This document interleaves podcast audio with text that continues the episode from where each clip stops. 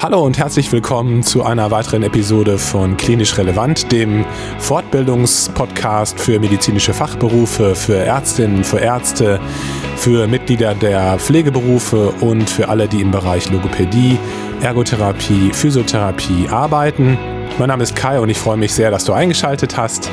Wenn du mehr zu uns und unserem Projekt wissen möchtest, dann schau doch einfach unter www.klinisch-relevant.de nach. Dort findest du auch unsere weitergehende Online-Fortbildungsakademie, auf der du Audio- und Videofortbildungen buchen kannst. Ansonsten sind wir auf eigentlich allen Social-Media-Kanälen aktiv. Heute hörst du einen Interview-Podcast mit Frau Professor Gabriela Möslein, die Leiterin des Zentrums für hereditäre Tumore in Duisburg ist. Und wir sprechen genau über dieses Thema, nämlich über hereditäre Tumore, über die diagnostischen Möglichkeiten, die es heutzutage mit Hilfe der Gendiagnostik gibt und welche Konsequenzen das für die Therapie haben kann. Für mich persönlich war das ein sehr, sehr spannendes und aufschlussreiches Gespräch. Ich hoffe, es geht dir genauso. Ich wünsche dir viel Spaß beim Zuhören und viele Erkenntnisse für deine berufliche Tätigkeit.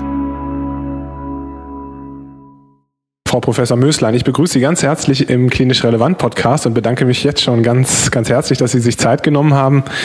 Ähm, ich habe mich sehr gefreut auf das Gespräch, weil ich das Thema ähm, sehr spannend finde, auch wenn ich bis jetzt noch nicht viel damit zu tun gehabt habe. Aber vielleicht haben Sie Lust, noch ganz kurz zu erzählen, wer Sie sind und was Sie machen, äh, damit unsere Hörer sozusagen auf dem gleichen Stand sind. Ja, klar. Ähm, hallo erstmal und äh, vielen Dank, Herr Grun, für die nette Einladung. Ich bin auch auf das Gespräch ganz gespannt und äh, freue mich natürlich auch über die Gelegenheit, bei diesem wichtigen Thema so ein bisschen vielleicht auch dafür zu sorgen, dass man etwas aufmerksamer mit diesen neuen Möglichkeiten umgehen kann. Und ja, schauen wir mal. Ähm, ja, mein Name ist Gabriela Möslein. Ich bin äh, Viszeralchirurgin, spezielle Viszeralchirurgin, Koloproktologin und beschäftige mich einfach seit sehr, sehr vielen Jahren, äh, schrecklich, aber es sind eigentlich schon Jahrzehnte, mit diesem ganz spannenden Thema der erblichen Veranlagung zu Krebserkrankungen und ähm, überhaupt, was unsere Gene so äh, alles für, für Möglichkeiten bieten, wenn, wenn wir kennen, äh, was sie verschlüsseln. Und das nimmt ja in, in, in exponentiellem Wachstum und Maße zu. Ja, ansonsten habe ich viele, viele Jahre mich vor allem mit den chirurgischen Aspekten beschäftigt, äh, fing damit an, bevor man die eigentlichen Gene, die zu diesen Erkrankungen führen, kannte und habe also die spannende Zeit mitgemacht, wo dann hm, eins nach dem anderen Gene erkannt wurden und wir sozusagen auf diesem Weg gelernt haben, dass unsere Vorstellung von dem, was die Gene verschlüsseln, vielleicht doch anders ist, weil wenn man die Gene kannte, konnte man natürlich anders auch hinter die Krankheitsbilder schauen. Ja, so ist so ein bisschen so mein, mein Werdegang. Aktuell äh, leite ich eine spezialisierte Abteilung für ähm, erbliche, also hereditäre Dispositionen zu Krebserkrankungen, aber auch ähm, viele spezielle Operationsverfahren, die man bei diesen Krankheitsbildern und teilweise eben auch bei anderen Situationen verwendet. Ähm, prophylaktische Entfernungen von, von Dickdarm oder Magen, wenn es unbedingt erforderlich sein muss, aber eben auch mit guten ähm, funktionellen Ergebnissen, also möglichst mit einem, einem Organerhalt und die, die, der Erhalt der Lebensqualität steht natürlich gerade für, für Menschen in solchen Situationen absolut im Vordergrund. Ähm, Sie haben es gerade gesagt, Sie sind Leiterin einer, ja, einer Spezialabteilung für hereditäre Tumor, äh, Tumorerkrankungen. Darf ich Sie fragen, warum denken Sie, ist es wichtig, dass dass es so etwas gibt, so eine Spezialeinrichtung in Anführungszeichen.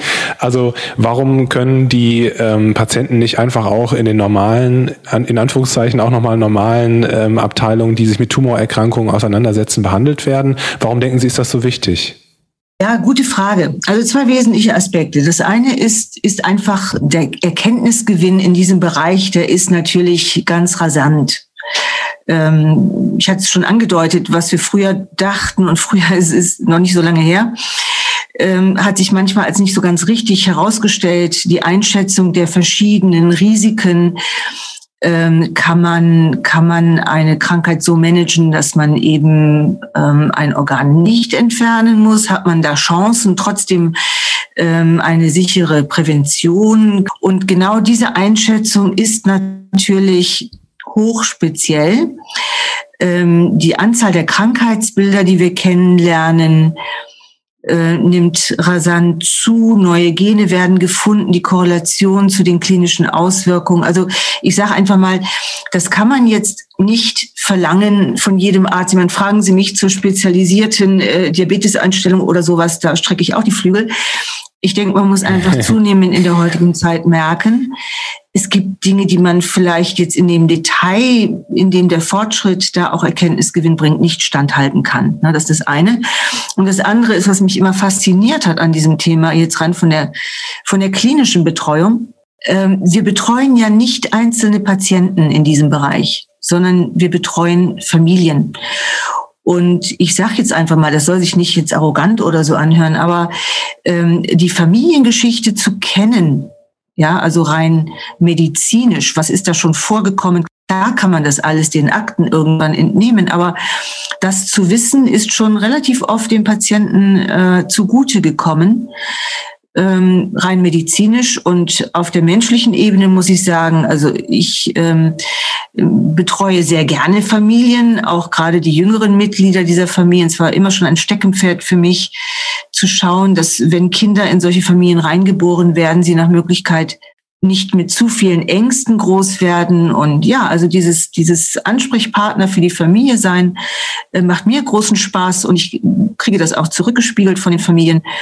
Und ich finde es einfach klasse, wenn ich die Kinder sehe. Und natürlich hoffe ich immer, ähm, dass man, wenn man eine Gendiagnostik macht, den Kindern sagen kann, ihr seid nicht betroffen, aber wenn sie denn dann schon betroffen sind, ähm, dann freue ich mich über ein Vertrauensverhältnis. Ne? Und dann heißt es ja auch nicht direkt immer äh, zum Messer greifen, sondern dann kann man gemeinsam schauen, wie man beste Lösungen findet. Und mein Anspruch ist es halt, ähm, nach Möglichkeit die Menschen, die ich behandle, auch zu kennen. Und dieses Segment bietet mir natürlich in ganz hohem Maße diese Möglichkeit.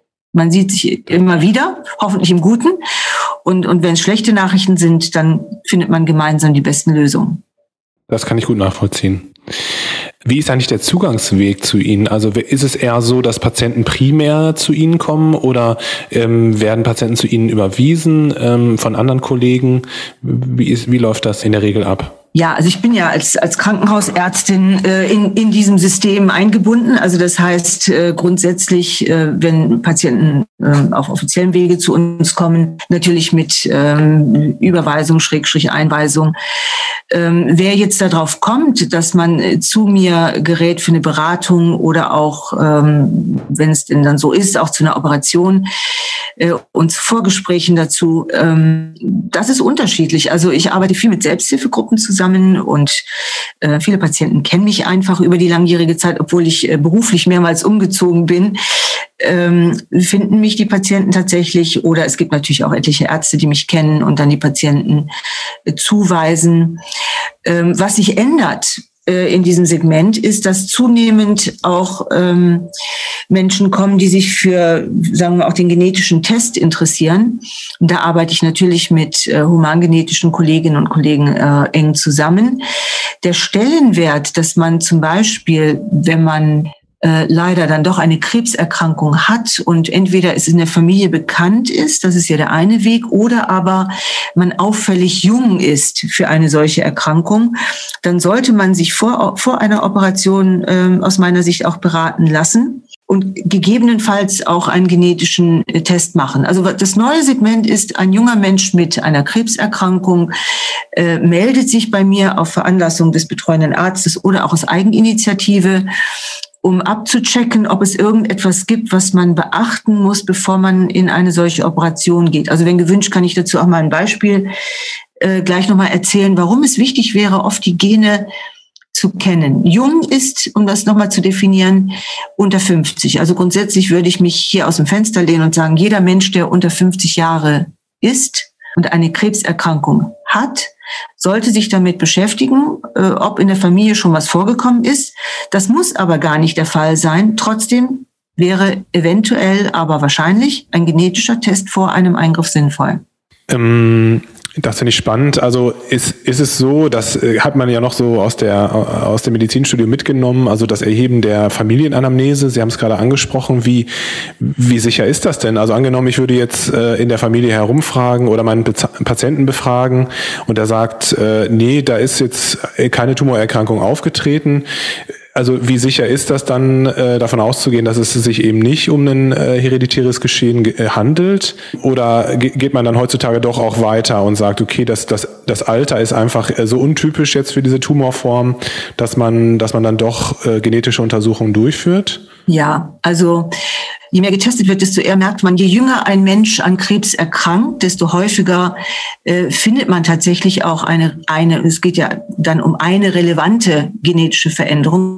Wir reden jetzt nicht von einem irgendwie gearteten familiären Krebs, ne, wo Umweltfaktoren und vielleicht viele verschiedene Gene, die in der Familie vorhanden sind, in einer bestimmten Kombination eher zu einer Krebserkrankung führen, sondern im Bereich der hereditären, erblichen Veranlagung reden wir von einem tatsächlich fassbaren Eingen, äh, das nicht funktioniert, das eben eine genetische Veränderung hat, so dass das, was das, dieses Gen kodiert, nicht produziert wird und dadurch ähm, mehr Krebserkrankungen entstehen.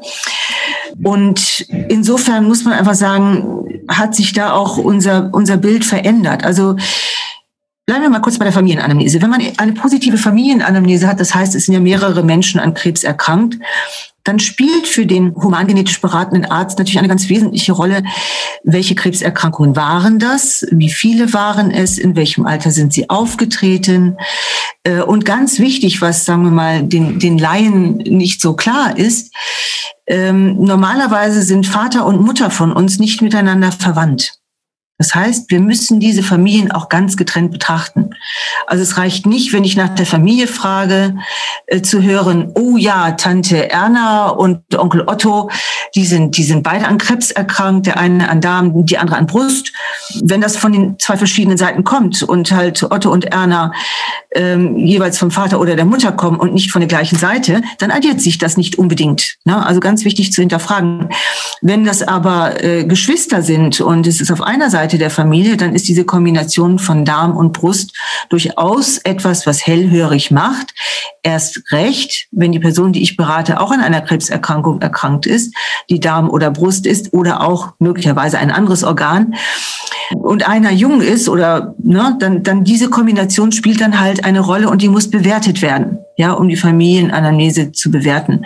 Es gibt da klinische Kriterien, aber wir schmeißen die zunehmend über Bord, weil sie nicht so wahnsinnig gut greifen. Also zusammengefasst, eine Familienanamnese, die positiv ist für Krebserkrankungen, also negativ für mich als Ratsuchender, ähm, das spielt schon eine Rolle in der Bewertung. Aber letztendlich ist das Alter des Betroffenen oder der Betroffenen wichtiger. Ne? Also wenn jemand jung ist, sollte man heute testen.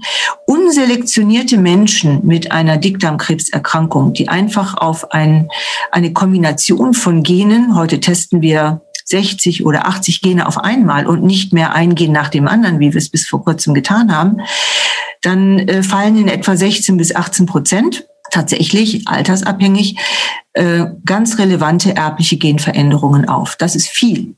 Ja, und je jünger ein Patient ist, desto mehr wird gefunden. Sie haben gerade schon ähm, Dickdarmtumore und äh, Brusttumore angesprochen. Welche anderen Tumore sehen Sie häufig bei Ihnen in der Abteilung?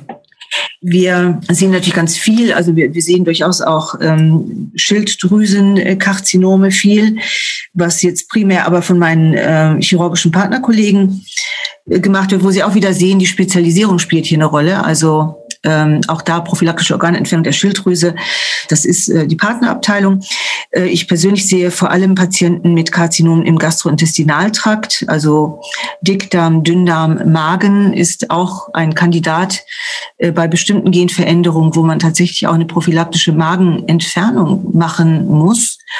Äh, Brust ist natürlich gefallen. Das fällt dann wieder in die in den Bereich der der Partner äh, Senologen und Senologinnen, also spezialisierten ähm, Brustoperateuren. Also das ist schon äh, zunehmend diversifiziert. Wichtig ist die Zusammenarbeit mit allen und es ist auch so, wenn ich äh, einen Menschen zum Beispiel kommt zu mir mit mit einem äh, Darmkrebs und wir machen einen Gentest, kann es durchaus, das ist gar nicht so selten passieren, dass wir eine genetische Veränderung in einem Brustkrebsgen finden. Ja, also es ist nicht so, dass ein bestimmtes Gen nur Krebs in einem bestimmten Organ macht. Na, und äh, das macht es ja auch, sagen wir mal, relativ kompliziert. Ähm, und äh, das muss man dann halt auch interpretieren und richtig beraten. Und das Spektrum ist halt dann divers und in der Gesamtheit zu berücksichtigen. Na, also wir, wir erleben eben immer wieder diese Überraschung. Oder ein Beispiel, es kam zu mir ein Patient zur Operation zugewiesen mit vielen, vielen, vielen Polypen im Dickdarm. Und der Patient wurde zugewiesen zur Operation. Ähm, zum Glück war das nicht eine Situation, wo wir sofort äh, operieren mussten. Also es lag keine Krebserkrankung vor, sondern nur viele, also nur viele Polypen. Dann haben wir den Test gemacht und bei diesem äh, Patienten eine Veränderung in einem Gen gefunden, was äh, vom Verständnis her äh, fast immer zu Magenkrebs führt. Ja, und wo man schon im Alter von unter 25 Jahren äh, die prophylaktische Entfernung des Magens empfiehlt. Ja, also ich will damit nur auch an Beispielen klar machen, wie komplex das ist und wie man dann mit so einer Situation umgeht und den Patienten berät. Ähm, ich meine, ist zugewiesen zur Dickdarmentfernung und wir haben hier ein Gen, was eigentlich Magenkrebs macht. Das macht es schon komplex und schwierig und da muss man die Patienten auch gut mitnehmen auf dem Weg und äh, in der Entscheidungsfindung, wie man das am besten managt.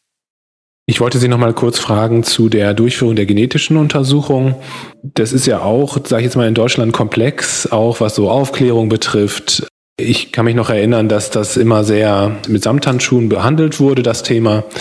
Aber Sie haben es gerade schon gesagt, es werden ja heutzutage keine Einzelgene mehr bestimmt, sondern mehrere Gene, die halt in Frage kommen.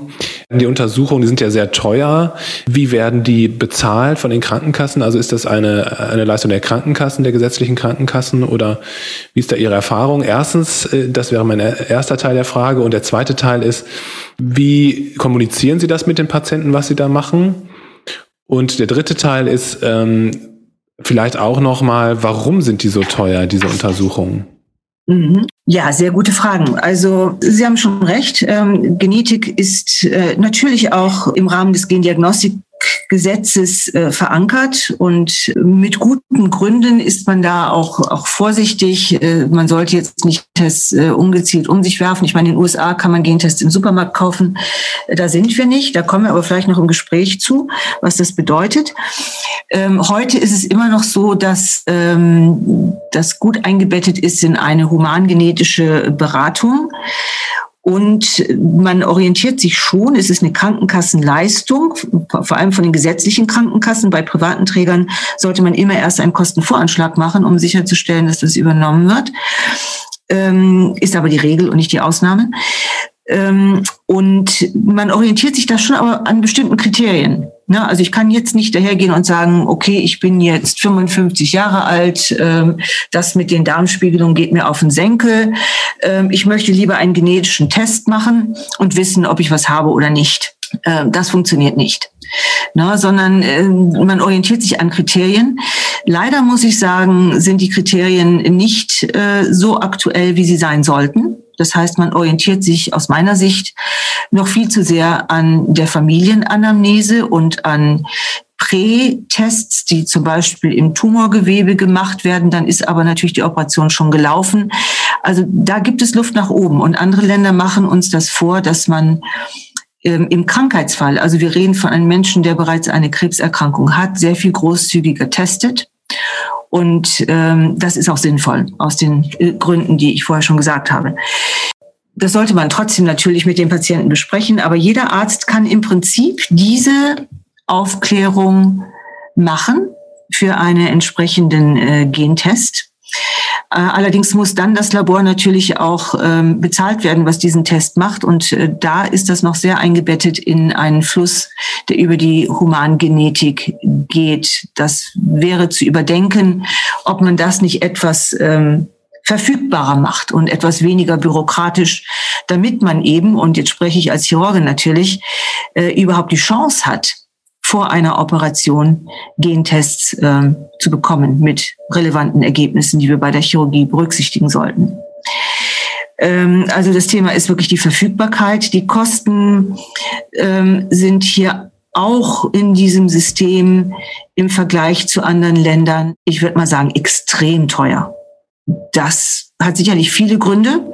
Ähm, aber da gibt es Bedarf, weil die eigentlichen Untersuchungen sind nicht so teuer. Und wie gesagt, andere Länder machen uns das vor und äh, sind auch qualitativ nicht schlechter und in der Geschwindigkeit halt unschlagbar. Ne? Also man kriegt ein, ein Ergebnis in der Spucke oder im Blut garantiert in drei Wochen.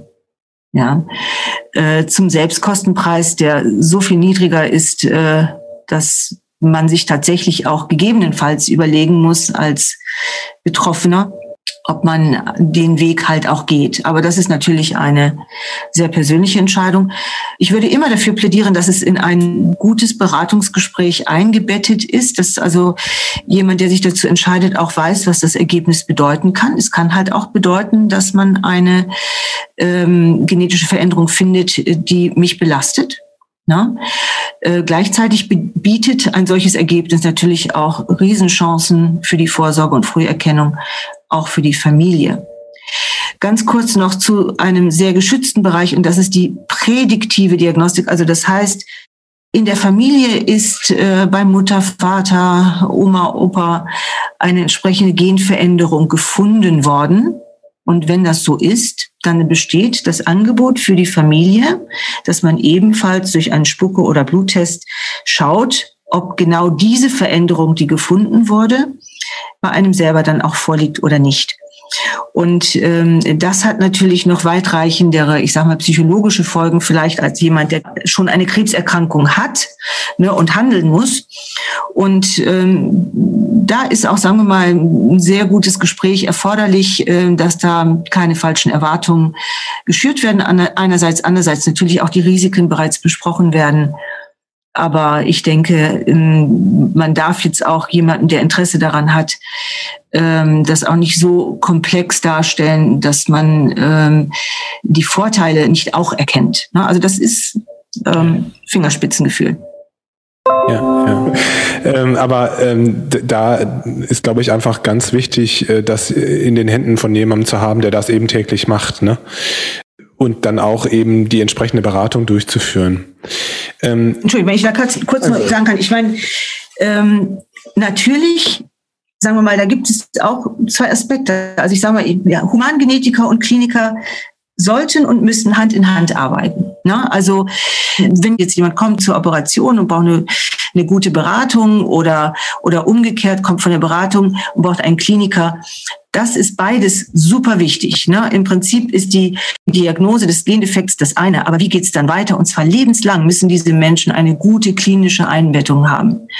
Und das ist eigentlich vor allem unser Gebiet, also mein Gebiet der Expertise ne, in diesem Team. Jetzt würde ich gerne noch mal kurz ein, paar Schritte zurückgehen. Also äh, von meinem Verständnis kann man sich ja von vornherein fragen, was ist eigentlich die Konsequenz daraus, aus der ganzen genetischen Diagnostik? Und Sie haben schon so ein paar äh, Punkte angesprochen. Man würde wahrscheinlich ganz anders ähm, therapieren. Man würde vielleicht äh, ja sogar ein Organ äh, entfernen, das, das man früher vielleicht äh, nicht entfernt hätte. Vielleicht können Sie da noch mal kurz drauf eingehen. Also wo sehen Sie den Stellenwert oder wo, wo ist der Vorteil der genetischen Diagnostik in der Behandlung mhm. von, von Tumorerkrankungen? Ja, gute Frage. Also ich glaube, an erster Stelle würde ich da nennen wollen ähm, die Präventionsmöglichkeiten. Ne? Also einem Feind, dem man ins Auge schauen kann, ne? dem kann man auch besser bekämpfen. Ja. Für eines dieser Syndrome, das sogenannte Lynch-Syndrom, was häufig zu Dickdarmkrebs führt und auch ähm, zu Gebärmutterkrebs und anderen Krebserkrankungen, aber der Dickdarm steht im Vordergrund, kann man durch die Einnahme von ASS, also Aspirin, ähm, durchaus ähm, insgesamt etwa 50 Prozent der Karzinome im Langzeitverlauf vermeiden. Wenn ich natürlich als Mensch mit so einem Gendefekt weiß, dass ich durch solche Dinge mein äh, Krebserkrankungsrisiko deutlich minimieren kann, dann ist das natürlich eine Riesenchance. Ja. Ähm, Natürlich hängt es immer auch davon ab, die Risiken klar zu machen. Ich darf vielleicht mal in diesem Zusammenhang auf, doch auf Angelina Jolie und ihre Risiken eingehen. Brustkrebsrisikogene sind ja viel bekannter als die gastrointestinalen Risikogene. Ich sag mal aus ja, im Prinzip unverständlichen Gründen, weil äh, es ist natürlich genau das Gleiche, aber im Bauchraum bei lebenswichtigen Organen. Aber Angelina Jolie zum Beispiel hatte ein 87-prozentiges äh, Brustkrebserkrankungsrisiko. Ähm, das hat ihr gereicht, um zu sagen, ich möchte gerne eine prophylaktische Mastektomie, also Entfernung des Brustgewebes als Krebsvermeidungsmaßnahme. Ähm, ihr waren 87 Prozent Risiko zu viel. Gut, eine andere Frau sagt möglicherweise 13 Prozent, dass ich es nicht kriege. Okay, das reicht mir. Ich gehe das Risiko ein oder für ihr ähm, Ovarialkarzinomrisiko, also Eierstockkrebsrisiko, bestand ein Risiko von 50 Prozent. Auch da hat sie sich entschieden, dafür zu sagen, das ist mir zu viel. Es gibt keine gute Vorsorge für Eierstockkrebs. Also entscheide ich mich auch da äh, für die Entfernung des Organs. Nun ist natürlich der Verzicht auf die Eierstöcke in einem bestimmten Alter nach Abschluss der Familienplanung nicht ganz so einschneidend vielleicht wie der Verlust des Dickdarmes oder des Magens. Es hat ganz andere Konsequenzen. Mhm. Kann eigentlich ähm, die genetische Diagnostik auch Auswirkungen haben auf eine möglicherweise ähm, angestrebte Chemotherapie? Kann das Einfluss darauf haben, was ich für andere, ähm, abseits vom chirurgischen meine ich jetzt, äh, für, für andere Therapieoptionen habe? Ja, äh, auch wieder eine sehr gute Frage. Also es gibt ein Syndrom, was wirklich so zu den schlechtesten gehört, das sogenannte Lee-Fraumeni-Syndrom. Ähm, das führt halt auch dazu, dass ähm, diese, diese hohe Mutationsbereitschaft, die da ist, wenn man eine Bestrahlung bekommt, ähm, dann induziert das eher noch mehr Krebserkrankungen. Also das ist äh, wirklich zu vermeiden. Nur leider ist es halt so, dass, dass ein Mensch mit äh, diesem Syndrom das oft nicht weiß. Also für mich und für die Zuhörer wäre es, glaube ich, wichtig nochmal zu verdeutlichen, welche Bedeutung ähm, die Genetik ähm, für die Therapie hat bei Tumorerkrankungen. Ja. Vielleicht können Sie da nochmal so ein, so ein Platz, also so ein Beispiel nennen, damit man erkennen kann, ja. welche Konsequenzen daraus erwachsen. Mhm. Gut, also ich denke, ein sehr ähm, praxisnahes Beispiel, ähm, das auch sehr unterschätzt wird, ist ähm, die Situation einer, einer Mikrosatelliteninstabilität. Das hört sich jetzt äh, kompliziert an, ist aber einfach nur ein Marker in dem Tumorgewebe, den man sehr leicht bestimmen kann und der auch zunehmend sowohl für beispielsweise Dickdarmkrebs oder auch Gebärmutterkrebs eine ganz klare praktische Rolle und Bedeutung innehat. Ähm, ungefähr 20, 15 bis 20 Prozent aller Dickdarmkarzinome, also Darmkrebserkrankungen, weisen dieses Phänomen in dem Tumor auf, diese Mikrosatelliteninstabilität. Letztendlich ist das insgesamt eine, eine Entität von Tumoren, die anders auf eine Chemotherapie reagieren und wo man ähm, eher etwas zurückhaltender ist mit einer Chemotherapie, aber wo man weiß, dass eine Immuntherapie äh, unglaublich wirksam ist, vor allem in der Situation von Metastasen.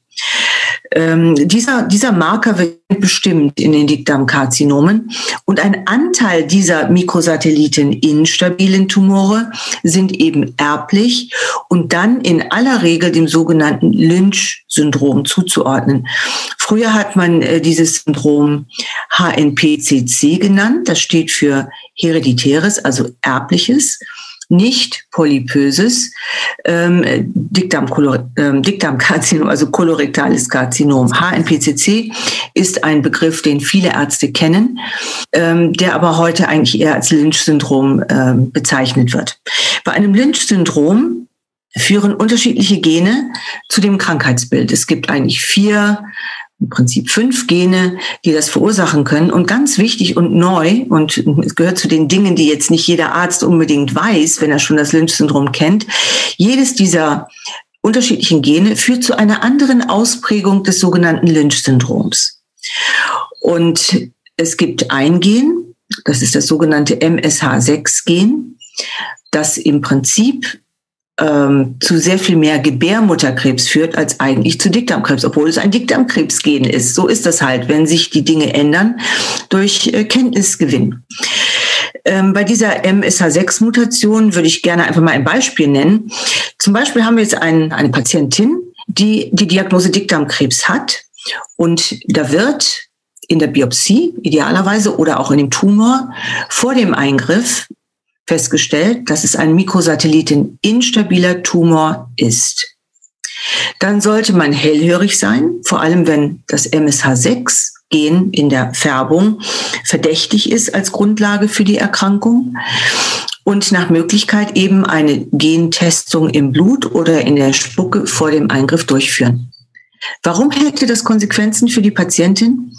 Nun ja, ich sagte ja, dass dieses ein Gen ist, das eigentlich zu sehr viel mehr Gebärmutterkrebs führt als zu Dickdarmkrebs. Und wenn man das vor der Operation weiß, dann hat man die Chance, mit der Patientin zu besprechen, wenn die Familienplanung abgeschlossen ist, ob sie eventuell in den gleichen Eingriff leitliniengerecht die Entfernung der Gebärmutter äh, gleichzeitig durchführen lassen möchte oder auch nicht. Das ist natürlich eine wichtige Entscheidung für die Patientin. Darüber muss man die entsprechenden Informationen haben.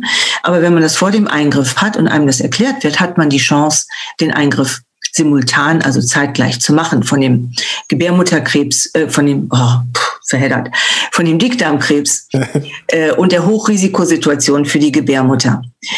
Ähm, wenn die Patientin das erst nach der Operation wüsste, da muss man ja sagen, okay, schade Leute, warum habt ihr mir das nicht eigentlich vor dem Eingriff gesagt? Weil ich, ich will eigentlich gar nicht jetzt nochmal so einen großen Eingriff über mich ergehen lassen und, und recht hätte sie.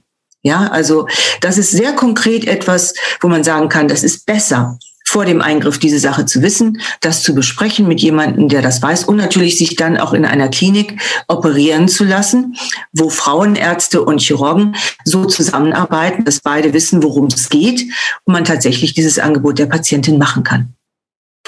Super, ja, das ist, das ist sehr, sehr ähm, interessant, ähm, das zu wissen und ähm, das für unsere Patienten äh, zu antizipieren. Ähm, ich wollte Sie zum Ende des Interviews gerne nochmal fragen, ob Sie Lust haben, so ein bisschen einen Ausblick aus Ihrer Expertensicht in die Zukunft zu geben, was die äh, Tumortherapie und auch die Genetik, die Bedeutung der Genetik betrifft. Gibt es da aus Ihrer Sicht neue Entwicklungen, die da auf uns zukommen? Ja, ich glaube, es wird ähm, ganz, ganz viele Entwicklungen geben und wie gesagt, in einem rasanten Tempo. Ähm, das eine ist natürlich, dass die genetische Testung verfügbar sein wird. Das heißt, ähm, es wird, glaube ich, recht schnell dazu kommen, ähm, dass man als Routine in den Tumoren oder eben in den, in den Biopsien, also in den Gewebeproben aus einem Tumor, die erst die Diagnose sichern, schon gleich molekulare Tests macht. Und zwar ähm, eben therapierelevante Tests. Ich hatte das Beispiel gebracht, dass vielleicht eine andere Operation äh, Sinn macht. Ich glaube, wir werden dazu kommen, dass wir bei sehr strahlensensiblen Tumoren, beispielsweise vom Enddarm, auch die Option haben werden zu sagen, das ist ein Tumor, der reagiert so gut auf die Strahlentherapie, da brauchen wir gar nicht mehr zu operieren. Das wäre natürlich ein Riesengewinn. Das sind natürlich Operationen, die, die sehr groß sind, die komplikationsträchtig sein können, wo man möglicherweise seine Kontinenz, also den normalen Dickdarmausgang verliert. Und wenn man vorher weiß, dass die Strahlentherapie zu einer Heilung führen kann, ist das natürlich riesig. Also ich denke, man wird diese Tumoren so ein bisschen besser charakterisieren können nur als Beispiel. Gibt sicherlich viele Beispiele, aber das ist ein sehr eindrückliches. Ähm, also Schnelligkeit der Testung, Verfügbarkeit der Testung, ein besseres Verständnis äh, darüber, welche Therapien bei welchem Tumor am besten wirken. Ähm, ich als Chirurg sage, dass ich wäre begeistert, wenn weniger operiert werden muss. Ja, obwohl ich gerne operiere, nicht falsch verstehen ähm, aber nur dann, wenn es sein muss. Und ich glaube, diese eben diese Unterscheidung, was können wir für unsere Patienten am besten anbieten? Ähm, also manchmal ist weniger mehr, so wenig wie möglich, so viel wie nötig ist. So ein, so ein Spruch von mir, wenn wir nicht operieren müssen, umso besser. Aber dazu müssen wir zunehmend sicher sein, dass das, was wir machen, auch das Beste ist, was wir dem Patienten anbieten können. Vielleicht können wir jetzt noch so ein kleines Wrap-up machen. Ähm, was würden Sie sich wünschen, was die Zuhörer jetzt sozusagen als Quintessenz aus dem aus dem Interview so für ihre tätige, für ihre praktische Tätigkeit mitnehmen sollten? Was würden Sie sich wünschen? Die Bedeutung der persönlichen Risiken nicht zu unterschätzen, ja, sowohl was die reine Prävention betrifft, also zum Beispiel einen genetischen Gesundheitscheck in Erwägung zu ziehen, ähm, wenn man bereit ist, dem Feind in die Augen zu sehen, die man vielleicht in sich trägt, weil es bietet ganz, ganz viele Chancen. Ja, also würde zu weniger Erkrankungen führen, äh, hoher Präventionsaspekt, der hier eigentlich heute schon umsetzbar wäre. Ähm, es wäre schön, wenn die Verfügbarkeit der genetischen Testung ähm, besser wird. Ja, dass man also ähm, die Bürokratie ein bisschen vielleicht ähm, abbaut, dass Menschen, die Interesse daran haben und auch verstehen, worum es geht, schneller an einen Test kommen, dass die Testergebnisse zuverlässig von hoher Qualität sind und ähm, eben halt auch in einem richtigen und verständlichen Maße kommuniziert werden können. Natürlich auch, dass äh, die wissenschaftlichen Erkenntnisse, ähm, die, die sehr rasant sind, äh, verdaulich aufgenommen werden können, dass man schneller in den Leitlinien solche evidenzbasierten Fakten verankert. Ja, dass man das leichter nachgucken kann, sowohl laienverständlich als auch natürlich für, für Ärzte, die sich nicht tagtäglich damit beschäftigen, äh, dass es verfügbarer ist. Und ja, natürlich wäre es schön, wenn wir eben durch eine differenzierte Diagnostik und Einschätzung der verschiedenen Therapien weniger invasiv ähm, kompetenter und adäquater äh, therapieren können. Aber auch da, wo eine, eine chirurgische Maßnahme Sinn macht, das auch nicht als das Schlimmste auf dieser Welt verstehen, sondern auch als eine Chance, ja, und ähm, auch da eben an Kliniken äh, geraten, die eine möglichst hohe Lebensqualität trotzdem anbieten können, auch bei solchen großen chirurgischen prophylaktischen Operationen. Ja. Frau Professor Müßlein, ich ähm, danke Ihnen ganz herzlich für, für Ihre Zeit und für die sehr spannenden Einblicke. Ähm, auch wenn ich Neurologe bin, habe ich äh, richtig mitgefiebert und fand das sehr, sehr spannend. Und ich glaube, viele Leute haben so ein bisschen Angst vor Genetik, ähm, vor genetischen Testungen. Aber sie haben, glaube ich, sehr gut erklären können, warum das Sinn macht, äh, darüber nachzudenken und zumindest genetische Testungen in Erwägung zu ziehen. Also herzlichen Dank dafür. Und ähm, ich werde die ähm, Informationen zu Ihrem Institut äh, in die Show Notes packen und ähm, wäre es möglich, dass äh, Zuhörer, wenn die Fragen haben, dass sie sich auch an Sie wenden könnten? Ja, selbstverständlich. Äh, gerne per E-Mail. Ähm, ich bin, äh, wenn ich nicht gerade untergegangen bin vor Arbeit, was mal passieren kann, bin ich relativ schnell mit einer Antwort. Man kann mich natürlich auch telefonisch erreichen. Das können Sie auch da gerne reintun. Wir haben eine Zentrumskoordinatorin und äh, wenn man lieber anruft, ähm, erreichen mich diese persönlichen Anfragen auch sehr schnell, sehr gerne.